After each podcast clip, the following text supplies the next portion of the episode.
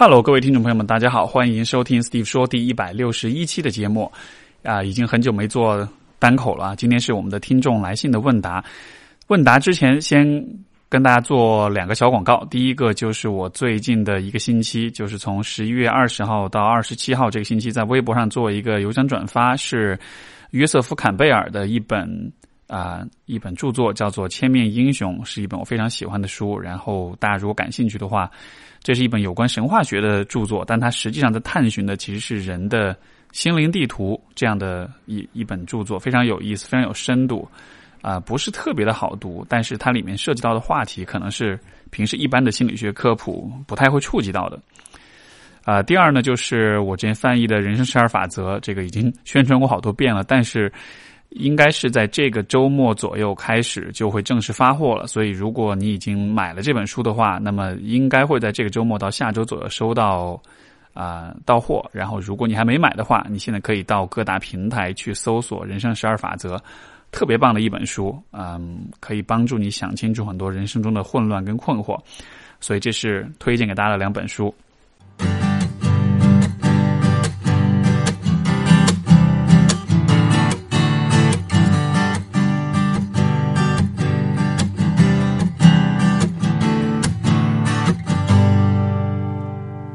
我们今天的第一封听众来信来自一位叫 Calvin 的朋友，他说：“Steve 老师你好，最近都在听你的音频，看你的书，啊，获益良多。比如音频第八十四期，性可能是男人表达亲密需求的笨拙手段。自己每次恋爱都会觉得希望多点亲密接触，感到自己很变态啊，才明白原来自己是那么渴望亲密关系。解答围绕缠绕自己心里很久的结。”最近失恋，重新引发了对自己的思考。其实相熟、相识、相熟也才半年，啊，谈了短短的不到三个月。客观看的话，其实不应该在意，但置身其中又是另一种心理。平时自己比较厌世、避世，做着一份无需加班的轻松文职工作。没恋爱前，每天呃过着每天下班散步，回家就是看书，孤独感跟隔离感常相伴的日子。啊，因此出现这段短暂关系，给自己生活多了很多色彩和感动。带着后悔却也无济于事的心情，这几天都在探索内心的情绪，却感觉心里像一滩黑水，感受不到情绪。倒是跟没谈恋爱前相似的消沉感和失望感一样伴随，以至于自己分不清消沉什么。也许我是还没能接受分开的事实，啊，至今还没明白过来已经分开，还希望他忽然想起以前的美好回来了。总是在想当初压抑着自己，不愿意多共情，离开时还说不希望，啊，自己给别人带来不幸。可今天见到他开心，其实并不会提到他，啊感，其实并不会提他感到开心，反而很难过。人的情绪多么荒唐，因此过去总让自己理智点才发现，才发觉是错的。也许对于我来说，跟他相处很自在，是令我安心的避风港吧。而于我而言，安心原来已经让我很幸福，所以我才舍不得。现在每天靠喝酒助眠。久了不去想了，应该就没事了。但过往对自己的了解麻木了，偶尔想起还是会有不良情绪。与其敷衍自己，我还是重新面对自己吧。呃，这些年已已经从为家庭矛盾处理不好是自己没出够力，到理解父母之间关系不是我能解决的。呃，理解他们为了维持这个家庭家庭这个标签，永远不会离婚。我妈在家庭里像伺候我爸一样的生活。在我记忆里总是顺从，中考一次，大学毕业一次，啊，不凭着思考，啊，凭着直直觉和捕风捉影，不可理喻的怀疑我妈出轨，而每次闹大了，呃，就是叫几个平时在背地里说他们坏话的亲戚啊来帮忙说话，而我看来真的很无能，可悲可笑。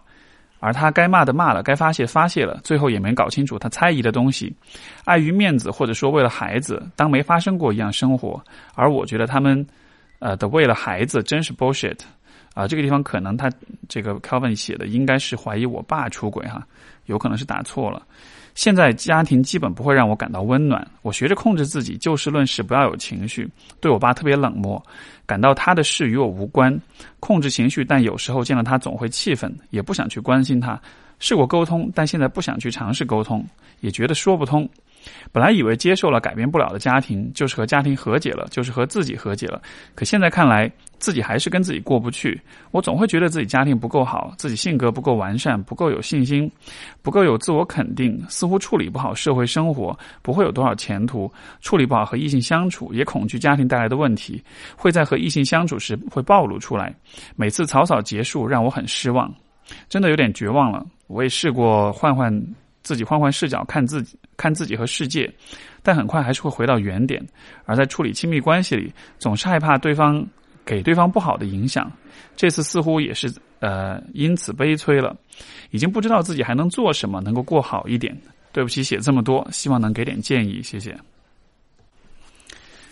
我觉得其实像这样的一个家庭在维持、在维系，然后当中。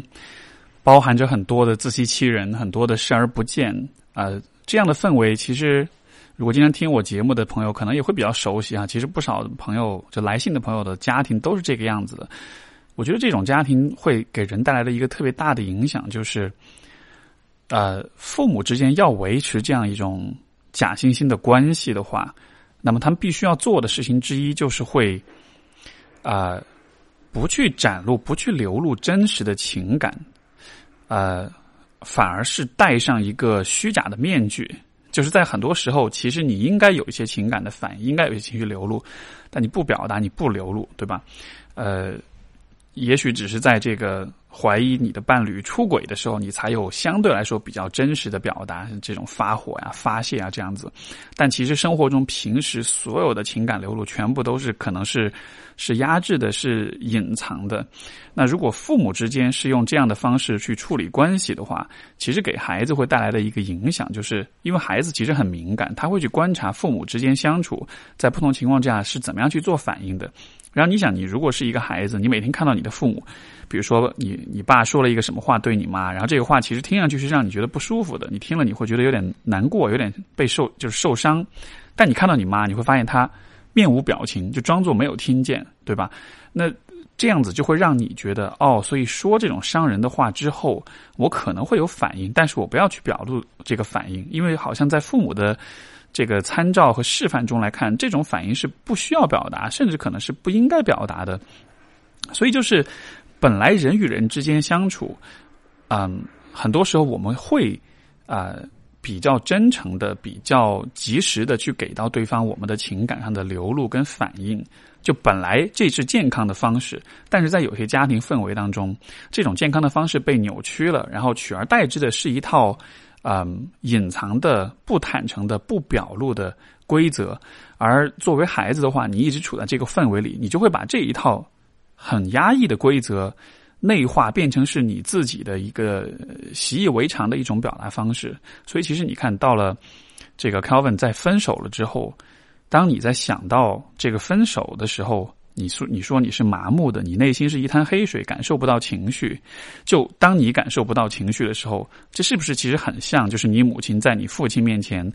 嗯，就。其实这个关系可能很糟糕，他过得很不开心，他可能很不被他被你的父亲所关怀，但是他好像是能够维持这个婚姻，而且能够伺候你爸生活，就好像一切都是正常的一样，对吧？所以我看到的其实就是这样的一种模式的复制。我们从我们的呃父母那里，尤其在很多时候，孩子跟母亲距离会比较近，所以我们更倾向于去模仿。嗯，去观察、去学习，就是母亲的这种情感的反应模式。而在很多家庭里面，母亲恰恰又是比较弱势的那一方，啊，所以说他们会更多的需要去隐忍、去压抑、去啊委曲求全的处理很多事情。所以可能因为这样的原因，那如你一直受到母亲的影响，你自己对待你自己的情感也就会形成这样一种习惯，就是我其实明明有感受到一些情绪，但是我。不去感受它，我去忽视它，我不表达它，时间久了之后，其实你自己的情感都会变得越来越麻木。所以，我觉得这可能是我们去看理解，就是当下你的感情和原生家庭之间的呃这样一种方式。其实这样的状况，我自己也非常有共鸣。我觉得很多很多的人在成长经历中都多少会遇到这样一个挑战。嗯，因为我们的大环境总体来说是不太有利于人们。很自然、很及时的。很天就是天然的流露自己的情感的，对吧？所以我觉得在长大了之后，我们能够去做的，就当然这个状况很复杂，有很多你需要做的事情，对吧？嗯，梳理过往的经历啦，当下的关系当中的相处的方式啦，对自我的认知、自尊、自信的提升等等，就是这这很复杂。但我在这里提出的一个思路就是说，我会鼓励 Calvin，包括有类似问题的朋友，就是能够尽可能的去，嗯，找机会。去直白的、坦诚的流露你的情感，即使这个流露的过程你认为是不恰当的、是不好的、是会影响到别人的。我举个最简单的例子，就是，嗯，我自己在很长一段时间里面，在我的亲密关系里是认为我是不可以在伴侣面前哭的。这种哭不光是那种。啊，委屈的哭或者受伤的哭，我甚至觉得就是连比如说感动的哭都是不可以的。所以有的时候会跟，呃，比如说之前的约会对象或者交往对象，比如说我们一起去看电影，看了电影，我其实明明被感动到，但是我不敢让对方看到我流泪了。就好像流泪这件事情本身，你会觉得它是不可以有的，对吧？为什么不可以有呢？这就可能是因为之前的自己的成长经历中，你从家人那里潜移默化来的一些固固化的一些规则、一些期待。所以我觉得。你可以试着去做的，就是最简单的一个说法，就是学会在别人面前哭，在你信任的人面前哭，比如说啊，在你的伴侣面前哭，而且你需要让他知道这样子做对你来说很重要，因为这像是一种，这一方面是你向他表达情感，另一方面这其实像是一种自己在练习，就是你在训练自己重新变得能够哭或者能够流露情感，啊。这会是一个过程，这不是一下子就能做到的。但是我觉得，如果生活中，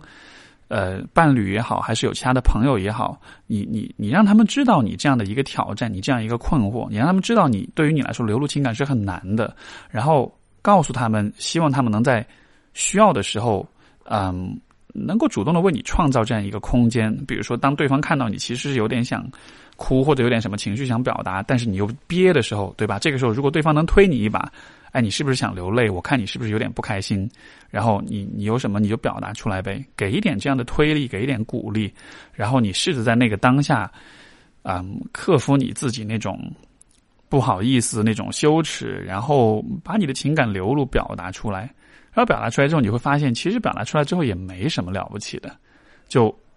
当年你父母，比如说你你妈妈不敢向你爸爸表达他的受伤和脆弱，因为可能他觉得表达了之后很危险。或者是会不被接纳，呃，确实有这种可能。但是你不是他，你你并没有处在你父母的关系里，所以在你自己的人际关系里，在许多情况之下表达出来之后是 OK 的，甚至说表达出来之后你才能够得到你渴望的关怀，你渴望的回应。所以这个有意识的训练自己去，呃呃，鼓励自己去流露情感，我觉得这是我们许多许多年轻朋友都。需要去迎接的一个挑战吧，所以这是我们的第一封信。我们的第二封信来自小杨，他说：“啊，老师你好，我是一名大二女生，十九岁。”呃，A 也是我同校一名大二男生，他年龄比我还小几个月。至今我和 A 分手已经一个多月了啊，所以这又是一个分手的信啊。呃，一个朋友，啊，虽然在分手之后这段日子里，我曾经主动找过 A，但是感觉 A 那边已经不那么在乎了。我觉得这样下去也不好。可是 A 那边让我觉得很不明白，就是为什么还要还要我去帮他跑腿拿快递？而且是大晚上出校门去拿。以前和他在一起的时候，他从来不会让我独自走夜路。现在两人间关系告诉我，我呃，不应该对他们有什么期待。但他的身影总还是在我大脑里转悠。但是经过帮他取快递这件事，我觉得虽然我问过几个他学习上的问题，但是他让我去做这件事情，我觉得这跟大一大一上学期拒呃拒绝我告白的男生后来找我。写帮他写一篇啊文章一样，总感觉这两个都是仗着别人有点喜欢他而死而任意妄为。当然，我和 A 的关系更为复杂一点。A 是我的初恋嗯对象，我俩在这段感情里，双方都有很多不成熟的地方。他是粘人啊，希望做什么事情都能，希望我做什么什么事情都能跟他在一起。啊，他希望他的每一个想法都能被我关注到，但是呃，如果我没有及时关注到他的情绪变化，他经常会问我：“你知道我在想什么吗？”每当他这样问我的时候，啊，我真的搞不懂。或许真如他所说那样，他自己把我，啊，他自己把我在他心中的位置放得太高了。但是让我对这段感情感到累的是，刚开始一个月中，几乎每个星期，啊，有那么一天晚上，我都会和他有一段不愉快的谈话。主题无非是他觉得我对他不够上心，觉得我没有真啊认真的关注到他的情绪变化。到了今年的一月份，我结束了和 A 之间的恋人关系。起因是这样的：那天考试，啊，因为题量有点大，老师延长了考试时间，他在外面等我，不知道这种情况。可是到了晚上考完另外一门的时候，我本来挺高兴的，他一上来就说啊，题目太多了吗？我说是的，但是他让我不明白的是，他觉得我本来已经写完了，只是干坐在教室里等。铃声结束，铃声响起。可事实是，我是真的写了那么久。然后他就开始分析我是不是太笨了，是不是逻辑思维太差了，一巴拉巴拉一堆。听到这些，我本来考完试心情是很好的，但他让我感到非常不开心。争吵的时候，他说他觉得他自己的人生像在下棋，而我是他去年六月份下的一步闲棋。呃，只是不知道这部嫌弃作用还蛮大的。其实这里看得出他对人生的态度与我是很不同的。他说我太单纯了，对陌生人没有防备心。他说的或许只是啊，只是看到了我表现出来的表象。我感觉我自己在自我保护机制是非常牢固的。A 对我说啊，我不肯跟他说话，不肯与他分享生活，说这些是我的毛病。对于这一点，我自己也不是特别清楚。我感觉。和 A 相处的日子里，我面对他时，时常有一种说不出来的感觉。时间一长，我感觉内心憋得真的有点难受。再加上和他在一起之后，我和他，我和其他人接触的时间就少了，啊，我能够发泄自己情绪的地方也就少了。渐渐的，A 觉得我既然不想跟他说，那么我的情绪和感受在他眼中也就变得不那么重要了。他觉得无论他怎么做，我也不会跟他说。他不知道我为什么时常啊不高兴，脸上。尝试由呃尝试由于之情，嗯，可能是打错了这里。我自己也想知道为什么我那么不开心，或许是课程压力太大了，啊，对未来充满迷茫等等因素。我想这些都是原因，只是去年的时候啊没有把这些事情想清楚。现在的我对未来有了计划，每天过得充实，心情也好了不少。虽然和 A 的这段感情在不到半年的时间内，我我的心感觉已经从已经经历春夏秋冬四季，即使现在是啊。白雪皑，我相信有一天，呃，还是会重新焕发生机的。我在听。啊，老师的播客时啊，老师所说的一个高质量的亲密关系是需要双方之间的情绪感受能够自然流动的，是双方之间的沟通有效的。我觉得通过和 A 的这段感情经历，让我更加了解自己是一个什么样的人。我有点封闭自己的内心，感觉有些话是不可以说给任何人听的。但是有时候我和 A 谈恋爱的时候，他觉得那一部分其实是可以说出来给他听的。我就是做不到放开自我。呃，想问问 Steve 老师，像我这样内心比较封闭的人。是不是和其他人有亲密关系的时候，会让他人感到不安安全，或者是难以相处、难以捉摸？如果是这样的话，我是不是应该尝试着放开呃一些自己的内心？又或者说，我还没有遇到那个真心让我放开内心、让我感到快乐、可以去依赖的人呢？我知道自己现在年龄还比较小，说这些问题有点早。目前主要的任务是学习，但还是希望老师能够帮我解答一下困惑。呃，我读读完这个信之后，主要的一个感觉是说，其实 A 这位同学啊是是个男生，然后可能他在情感上的那种呃需要是比较多的，是需要女生比较去关注他。呃，其实如果大家把这封信和比如说上一封信做一下联系，嗯，就当然肯定是不同的两个人了，但是呃，我觉得你就可以从。就是男生跟女生不同的角度去想，比如说我们上一封信听的是 Calvin 对他自己的状况一些描述，所以在读这封信的时候，当我想到 A 这个人的时候，呃，其实也会有有一点去想象，有一点遐想，说说 A 是一个什么样的人，他经历过什么样的事情，他在感情当中的这种。随时需要被关注，然后呃，这种非常容易怀疑、非常不安全这样一种状态是怎么产生的？就也有可能他经历过的一些事情导致了今天的他是这个样子。所以可能小杨在跟你的这个前任相处的时候，我不确定你是否有了解过这个部分，但是通常来说，嗯呃，这种对。彼此过去的成长经历的了解，家庭环境的了解啊，我觉得都是非常有必要的。因为如果你了解了，你才能够至少初步的明白，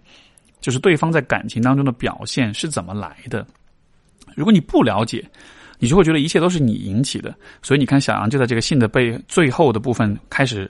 明显是有一些自责，有一些自我怀疑，会觉得说啊，是不是我没有敞开自己，所以让对方感到不安全？呃，我们在这个就是感情当中，很多时候都是这样，你的伴侣对待你的方式，如果你不了解。这背后的原因和和这个成因和来源的话，你就会很容易觉得是由你引起的，因为确实直观上来说，你是那个和他相处的人，对吧？所以他的很多表现，你就会觉得是有可能是你之前的某些言行导致的。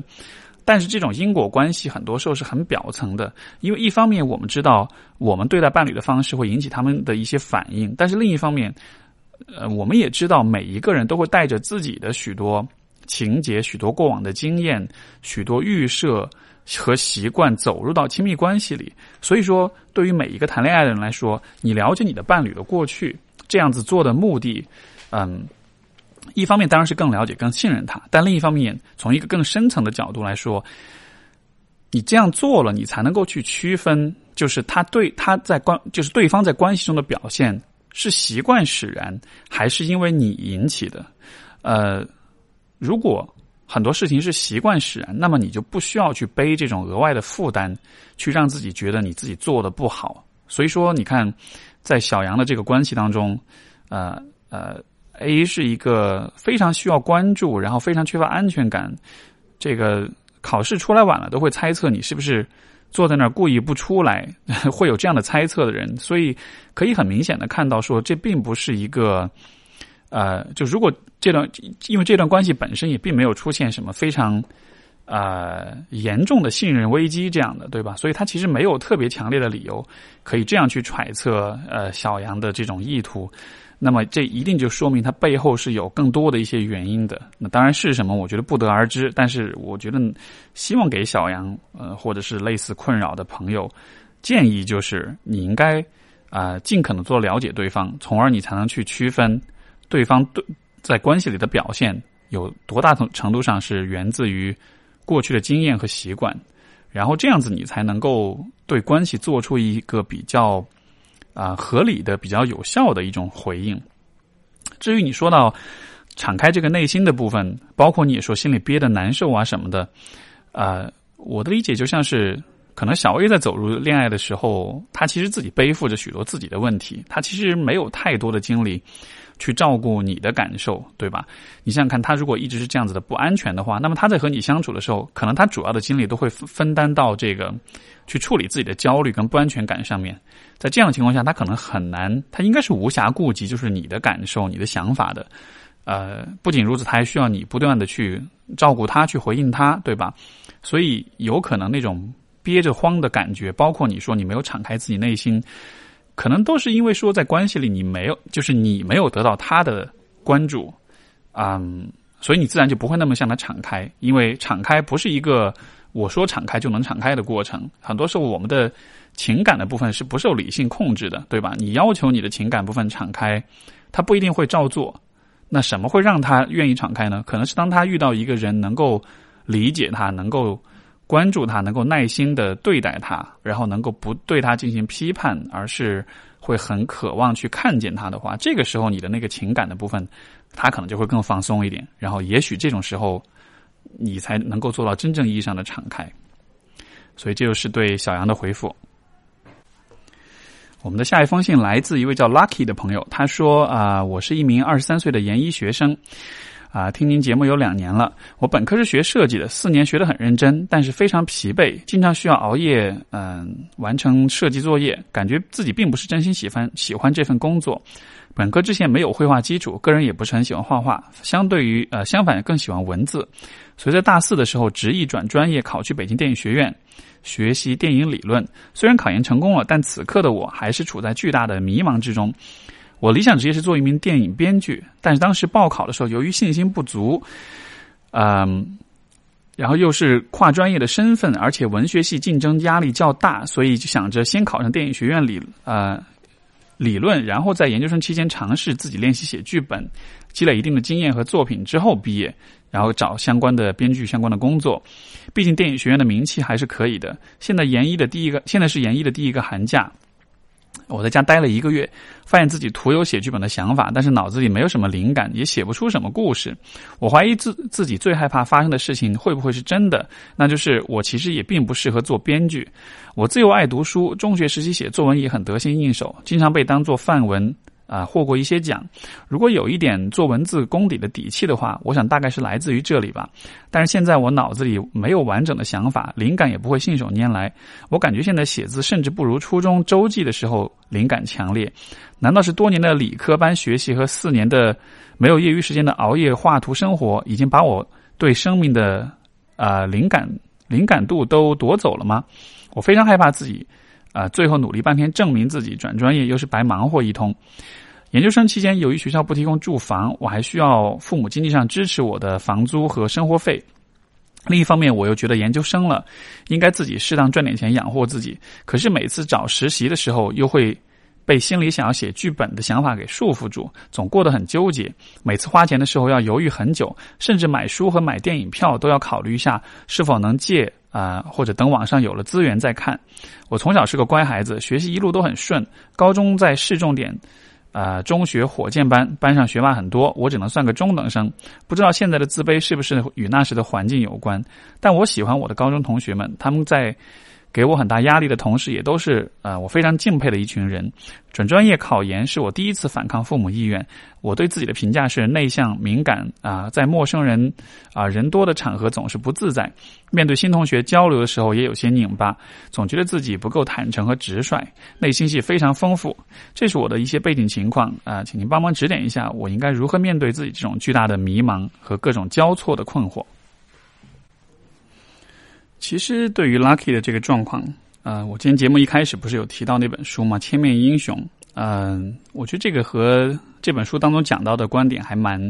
有一些共通之处的。嗯，那本书其实是在讲，就是全世界范围内所有的神话故事，嗯，其实都有一个共同的结构，就是所有的故事都在讲述一个英雄的旅程。最开始，这个英雄是一个生活在。呃，一片安静祥和中的一个普通人，然后有一天他会因为某一些事情的发生或者某一些召唤，他会走上一个啊启蒙和一个历练的这个过程，然后经历很多的痛苦、很多的艰难，战胜他的敌人、宿敌，最终呢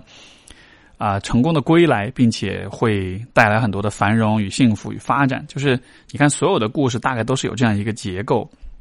那。为什么是这样的呢？也是因为这其实描述的就是人们在生活中总是会有的一个，嗯，一个特定、一个固定的发展的路径。所以，如果我们用这样一个视角来看待，就是 Lucky 你的这个人生阅历的话，我觉得这个可能就是一个正在发生的事情。你曾经的生活是，呃，父母的意愿来指导，然后你是一个乖孩子的生活，这就是你的那个安宁的那个生活，对吧？包括到后来去做设计、画画等等等等，这全部都是那个安宁生活的一部分。当你有一天 突然想要考研，想要去呃做电影，想要成编剧，然后其实。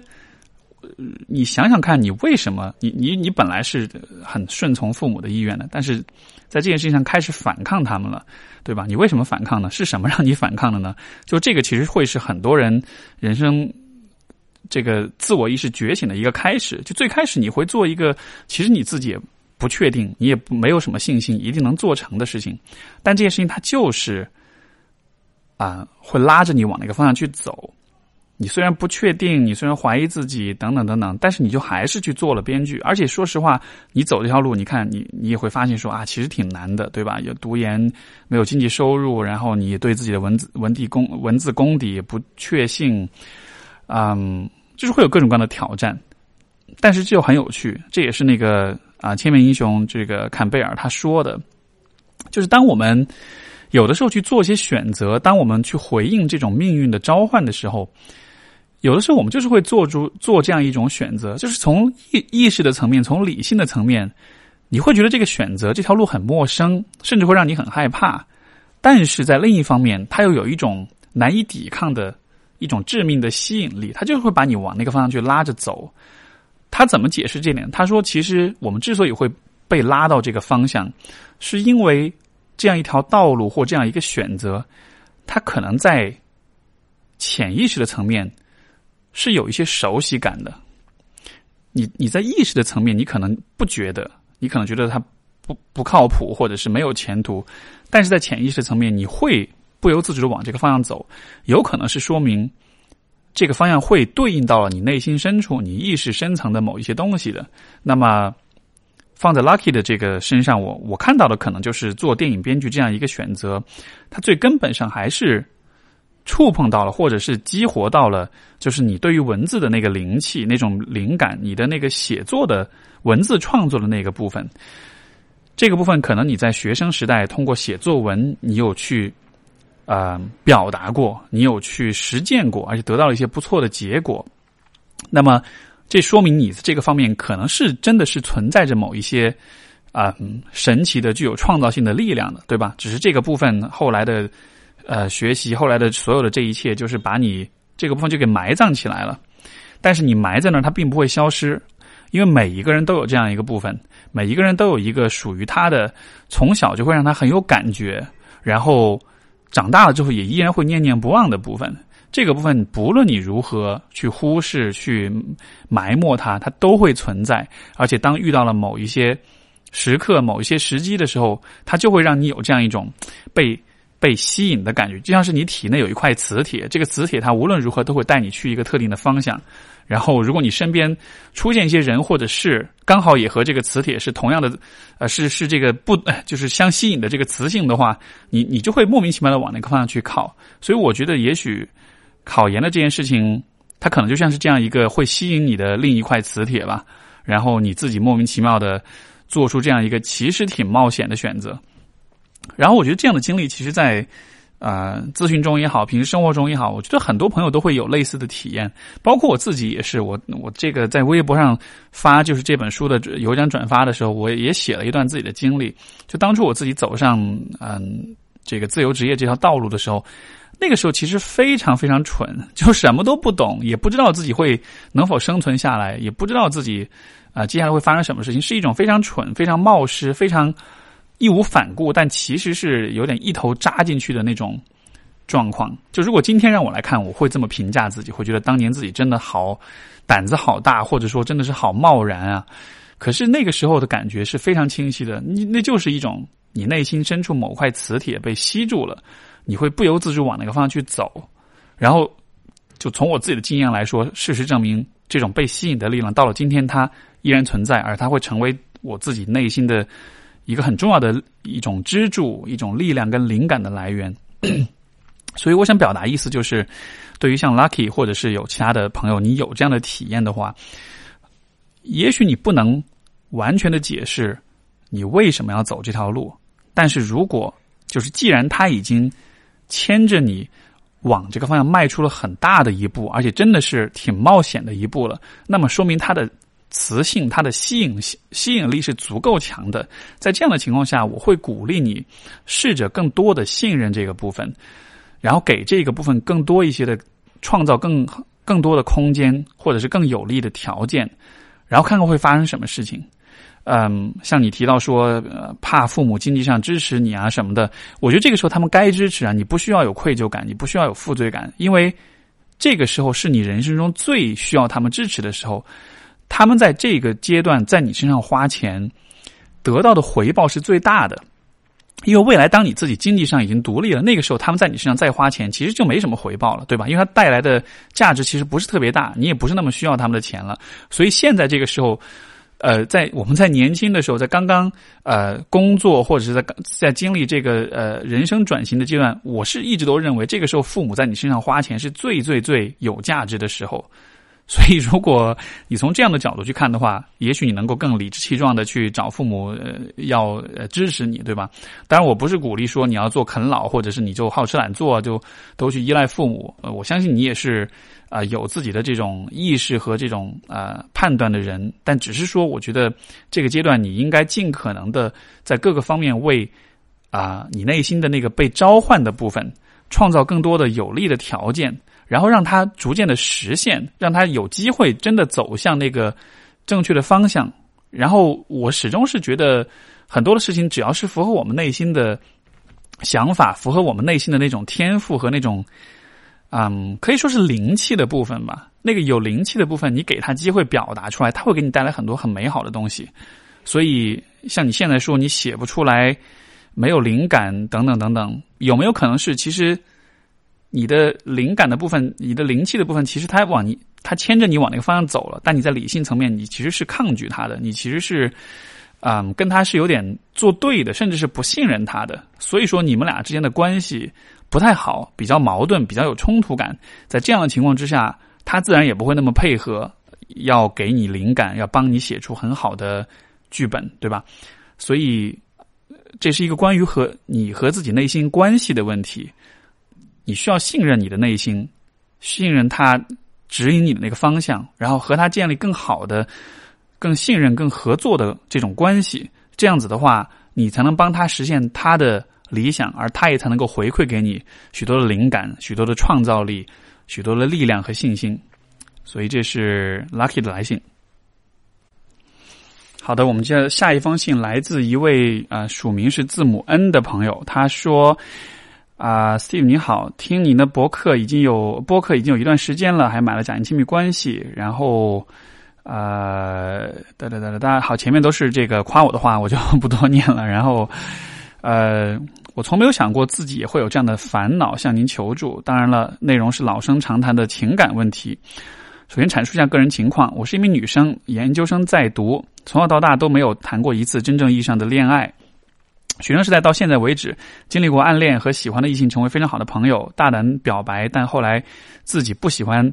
啊，对方等等情感经历，总之没有一个实质上的交往过程。研究生刚入学时，在健身房健身，我的教练开始对我有明显的暗示，但我个人对这个职业的性质稍微有点偏见，认为健身教练啊异性缘非常好，会经常换对象，因此对他的态度一直保持观望，装作不知道他喜欢我。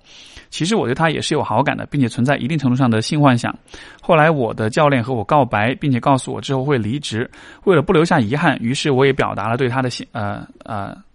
表达了对他的啊，对他表达了自己的心意。之后的一个月，我们的感情突飞猛进，但他一直借口说我们不能在一起，我是个渣男，不能耽误你，巴拉巴拉巴拉。在这期间，我们发生过一次争吵啊，因为对方告诉我我被小三了。当时我听完感到头皮发麻，然后于是删除了各种联系方式。但由于不舍，我还是给了他一个解释的机会。于是他解释到已经和女朋友分手。于是从。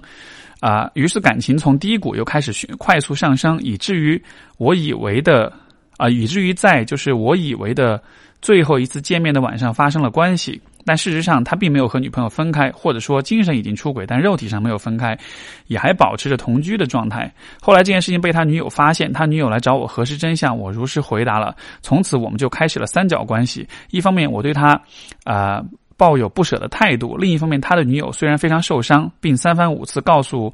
我他们已经分手，但又最终原谅他。在看在看到他还与我保持联系的时候，用他的手机把我的联系方式删除。至于男方觉得自己有问题，但一方面对前女友感到不舍，另一方面又不想和我断了联系，于是我决定离开。可是男方说他最后选择了我，想和我继续交往。我现在对要不要开始和他交往产生了犹豫和对自己态度上的迷茫。首先，男方告诉我他以前的情史，透露了他几乎每一任都是因为自己出轨而告终。我不喜欢这样的行为，因此觉得我和他的感情很有可能也以也也也因为这样而结束。其次，出现了这样的三角关系后，我感觉他在感情上，啊，我我觉得我和他的感情在一定程度上已经发生了质变，啊，变质。我道德底线制约着我，我认为自己似乎在破坏别人的感情，更加不能安心啊，心安理得的和他继续交往下去。啊！但事实上，我是在不知情的情况下陷入这段感情。再次，呃，考虑到今后的问题，我认为我和他不能啊，不会长久交往下去。我们各方面都相差很多，再加上他性格上比较容易随意撩妹，我是一个占有欲比较强的人，势必会让自己受伤，并且他已经办理离职手续，以后很难出现在我经常出现的活动范围。我的课业也比较忙，增加接增加了接触的时间成本。最后，虽然我不想给人扣上渣男的帽子，但他的行为确实让我难以接受。并且现在我认为，他要和我交往，只是因为不想让自己什么都失去，有一个人留下，他才不会吃亏。可是另一方面，他对自己的认识和定位又非常精准，也对我做到了一定程一定程度的坦诚。除了一开始骗我的事实，我朋友都劝我不要和他再有接触了。我内心也清楚，他并不是一个好的交往对象。在之前的交往过程中，他总是以自我为主导，很少尊重我的想法，询问我的态度，啊，只是想要和我待在一起，或者有身体上的接触，比如拥抱和亲吻。但是不知道为什么，还是想答应和他在一起。难道只是想谈一段恋爱？我想知道谈恋爱的意义在哪里？如果结婚不是谈以谈恋爱为目的的？啊，我（括号）我也没有想过和他结婚（括号完）。如果谈恋爱的意义只是在于当下的体验和情感方面的丰富，又为何嗯不在一起呢？但是我的直觉告诉我，啊，今后我会遇上比他更好的人，因此现在还在犹豫。我的大脑告诉自己，何必为了这一棵树放弃一片森林呢？并且我想，我现在能够冷静下来分析各种利弊，是不是因为我不喜欢这个人了，要和他在一起？难道只是因为想要谈恋爱而谈恋爱吗？啊，内容有些长，衷心期待您的解答。这个状况我有两个，我提分享两个角度。第一个角度是说，因为实际上是第一次谈恋爱，对吧？所以其实很多的事情你都是第一次体验，尤其是两个人之间的亲密的感觉，那种相互的情感的回应，包括。啊，因为有了身体的接触，有了性的情欲方面的满足，所以其实呃，这种肢体接触带来的情感上的那种连接感是非常非常强烈的。而如果你之前没有体验过的话，你可能对于这个部分不那么了解的话，也许这种强烈的亲密感和连接感，就是它就是会给你，它就是会在很大程度上影响你，甚至是控制你。那如果你的情感经验更丰富一些的话，你可能慢慢的就会明白说，啊，身体的情欲上的这种连接和这种相互的呃彼此的取悦，这可能这是很重要的一个部分，但它不是唯一重要的部分。就是，嗯，在在在关系当中，你会慢慢的让你情感那个部分的主宰权或者是那种控制权，你会把它适当的缩小一点，不是说缩小到完全不听从他。但是确实是需要有一个，嗯，去 contain 它，去啊界定它，或者是给它一定界限这样一个过程。因为这样子的话，我们可能才能在长期关系当中，嗯，处理好关系。因为呃，我觉得短期的交往，其实你随着自己的感受，随着自己任性去做就好了。但是长期关系的话，的确涉及到一方面是情和爱的部分，是性的部分，但另一方面。在关系的维护上面，其实是需要有一定的规划也好、理性也好、啊思考也好的。所以我觉得，可能现在的状况就是因为是第一次关系，因为有许多的体验、许多的经历，可能对于你来说都太过新鲜，或者是太过刺激，所以你可能现在是比较多的让你的这个啊感性的部分，让你的包括你的身体的部分，可能是比较多在影响到你。这样的现象，我觉得其实非常非常的常见。嗯，所以说，呃。你现在处于这个状态，我觉得非常能够理解。然后这样一段关系的话，啊，可能就有点像是你第一次吃到某一个特别好吃的东西的时候，你会觉得非常非常的美味，你会想要不停的去吃它，对吧？但实际上，我们都知道，当我们长大了之后，再去回顾童年的美味的时候，呃，很多东西依然是好吃的，但是你不会 就是一直不停的忍不住的想要去吃。所以这个比喻可能不太恰当，但是希望能明白我的意思。然后这是第一个角度。第二个角度是什么呢？就是你其实没有太讲到你自己的状况是怎么样的，所以我会有一些呃，基于我的脑补和推测吧，我去这样的一个角度，就是我很好奇的是，你很被这个人所吸引，你很想和他在一起，对吧？除了刚才所讲的这个身体啦、亲密啦、初恋啊等等，我好奇会不会在他身上有一些部分其实是会跟你有共鸣的。这个其实就和我上一封信讲那个 Lucky 他的那个。呃，心里面有磁铁，是类似的一个一一种理解方式。就是说，比如说你讲到这个人，他很自我，他这个很自我为中心，然后可能他有这样那样的一些性格特质。你其实没有太讲你自己的性格特质是什么样的。所以我在想，有没有可能啊？比如说，也许你的性格，也许你的生活，包括你的家庭，可能在某些方面是比较呃，比如说比较压抑你的。比较阻止你去发展你的性格的某些面的，比如说你可能也有啊你自己的一些意愿跟想法，你有一些你很想要做的事情，但可能你的父母对你的这种压抑跟控制会比较多，或者是不太啊允许你去自由的表达你自己，嗯，包括对你就是你对于情感、对于情欲这些方面的表达，可能都是非常禁禁锢的。那么在这样的情况之下，你的那个渴望表达的部分被关起来了，对吧？但是，就如我们所说，有一天你遇到一个人或者一个一些事，你把它想象成是一块磁铁，那块磁铁刚好可以吸引到你这内心埋藏起来的这块磁铁。所以说，你和这个人在一起的过程，一方面可能是你和他的关系，但另一方面，他的存在就有点像是给了你内心的某个部分一种机会，去重新去重重新点燃那个部分，重新激活那个部分。所以，也许是有这样的缘故，你才会被这样一个人啊莫名其妙的吸引过去。这样的故事其实。还蛮多的哈，就是很多时候我们都会被一些所谓的错误的人吸引，或者一个更常见的说法就是所谓致命吸引吧。就你会明知道这个人不对，你明知道你们不可能有未来，但是你就是被他所吸引。很多的时候遇到这样的状况，我们的理解都会是认为是去分析对方身上的某些东西，是对方对我做了什么，或者是我们的关系怎么样怎么样。但是很多时候我们忽视的点就是，有的时候这种致命吸引的。根本的原因原理其实是在于你自己内心的某一些东西受到了一种感召、一种召唤。当然，这个人这个人他召唤你，不是说要召唤你去和他在一起。就是我们如果从这个呃前面千面英雄讲的这个英雄之路的这个角度来说啊，就是如果你的人生路上这个人出现，不代表说你就要和他在一起，因为你的人生之路、你的英雄之旅，最终的目标不是和这个人在一起。而是，比如说，你需要走上一个，嗯，去发现自己内心，去允许自己把自己的情感，或者是嗯热爱，或者是激情释放出来这样一个过程。就这个是你的路，只是这个人呢，他是这个路上的一个路标，或者说，嗯，一个一个激发你的这么一个一个一个路径点吧。所以。如果这样去理解的话，也许你会更明白，就是自己为什么会有这种不自主的、这种难以自制的啊被吸引的感觉。所以这是两个角度啊，供供你参考。呃，我们今天的最后一封信来自这个朋友，我们就叫他小米好了。然后他说啊，哦，这是第三次写信了，前面两封信没有回，这个。我我其实是每一封信都会挨个回啊，所以我不确定是为什么没有没有回复。嗯，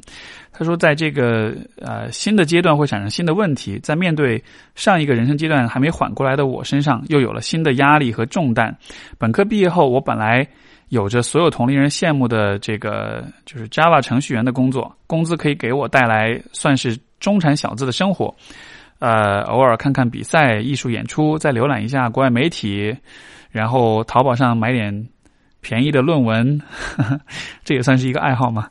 嗯，就算现在回忆起来也是安稳，但也不乏积极向上、充满意义的生活了。但是神奇的是，我居然我决然辞职，丢下了半年里制备的大部分生活用品，然后用一个箱子装了所有的生活必需品，从从深圳深圳经过过年期间在家的缓冲期，然后来到了上海。在上海，因为之前的月光政策，所以只能寄居在情。呃，寄居在情侣中，这个不太明白什么意思，可能就是别人家里吗？而且大约一个礼拜换一更换一处，只是为了找工作。呃，所以不分工作岗位，在拉勾网上投递了大量简历。为了有收入，所以就冲进一家做 K 十二教育的公司，拿着微薄的薪水，怀疑着自己究竟工作改变了我什么，然后陷入。怀疑、焦虑、急躁，很复杂的情感漩涡里，面对身边的人，我似乎从来没有把身体和灵魂重叠，而是不同步。呃，在一次偶然的广告中注册了呃 “marry you” 的信息，一啊，应该是一家这个婚恋服务公司啊，然后打来电话，在了解我的基本情况，说，嗯，你要把这个工作稳定下来。突然这样一句，似乎是惊醒我，明确的通知我自己对工作的认知态度和客观外界对于我，啊。从属于我的工作态度是啊，和和属于我的工作态度是不一样的。呃，关于一定要做有价值的事情，似乎是指引着啊我的一条引线，但在引线周围发生着奇奇怪怪的事情，所以陷入了宿命论或者概率在或者概率论的天平上，也不知道什么才是最珍贵的东西。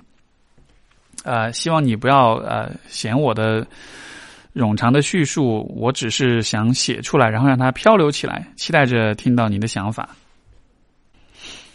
我觉得这个挺有意思啊！你看前面几封信，我已经把那个《千面英雄》那个书，包括这种召唤点出来，然后今天最后一封信，恰恰讲的就是这封信里面有有一个，但是神奇的是，我决然辞职。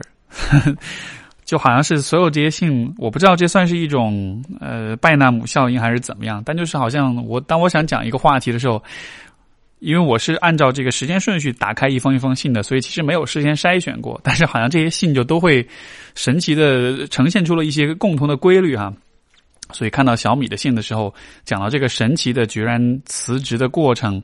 我就会觉得非常有意思。不知道对于小米来说，这个所谓的神奇是什么样的？是什么让你就是呃放弃了之前的这个显然是很舒服的工作呢？当然，呃，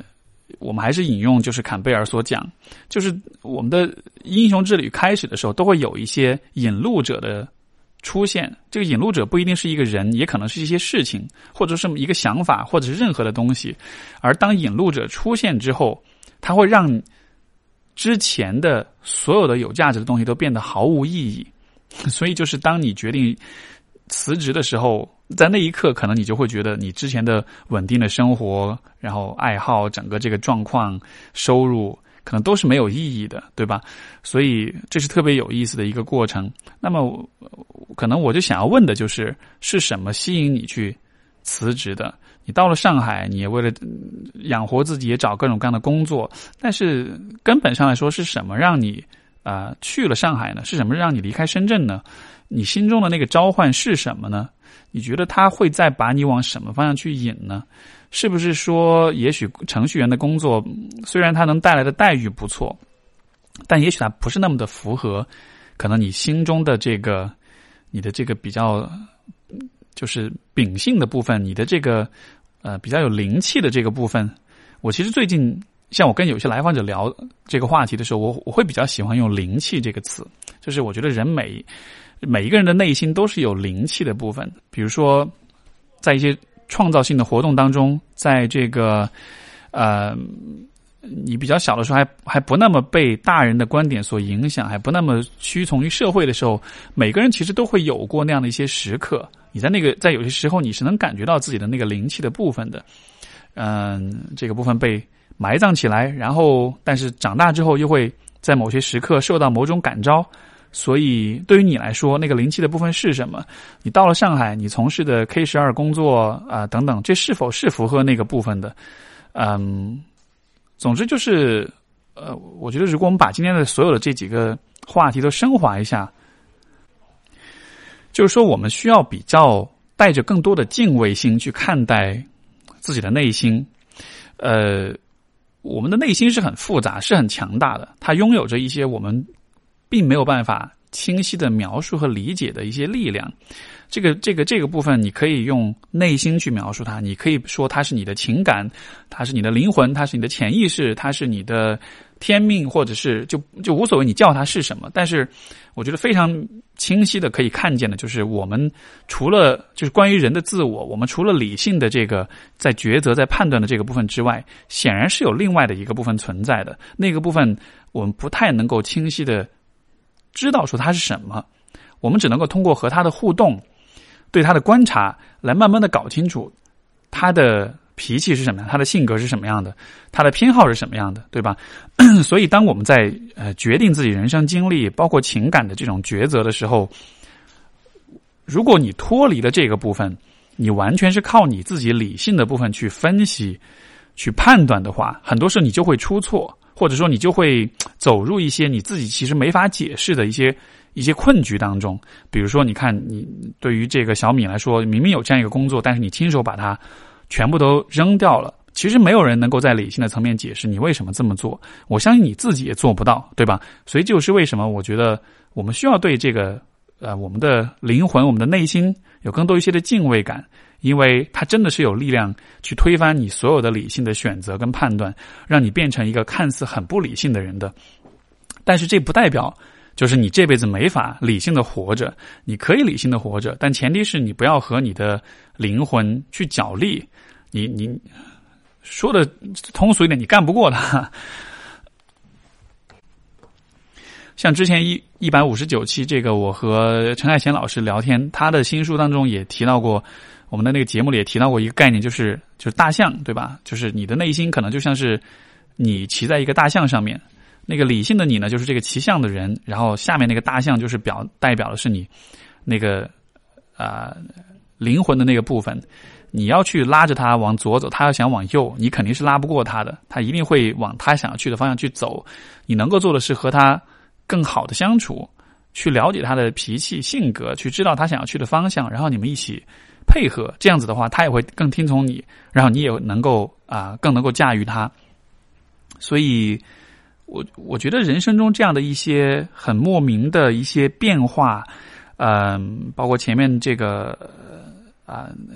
去写电影剧本的这位朋友，我觉得大家都是类似这样一个过程。我觉得不用特别的害怕或者自责，说：“哎呀，我我的我我现在迷茫，这是一个不好的状况，或者我现在做了一些不太好的选择，我很后悔。”我觉得这都是英雄之旅的一部分。在最开始，当你离开了那个安稳的安全的窝之后，你都会进入到这样一个很困惑、很迷茫、很混乱的状态里面。但是。也只有在这样的一个环境之下，只有在这样一条道路上，你才有可能让自己变得更好，你才有可能发现一些你不知道的东西，你才有可能找到一些你可以带回去，你可以继续去发扬，你可以嗯去创造的这样一些东西。所以，虽然我理解，对于呃小米或者对于其他的这些朋友们，就是可能现在生活的状态在一个不那么理想的阶段里面。但是，其实你需要的也许并不是那种理想的安稳的生活，因为你本来就有，对吧？是你自己亲手把它把它扔掉的。嗯，也许你需要的并不是那种就是过往的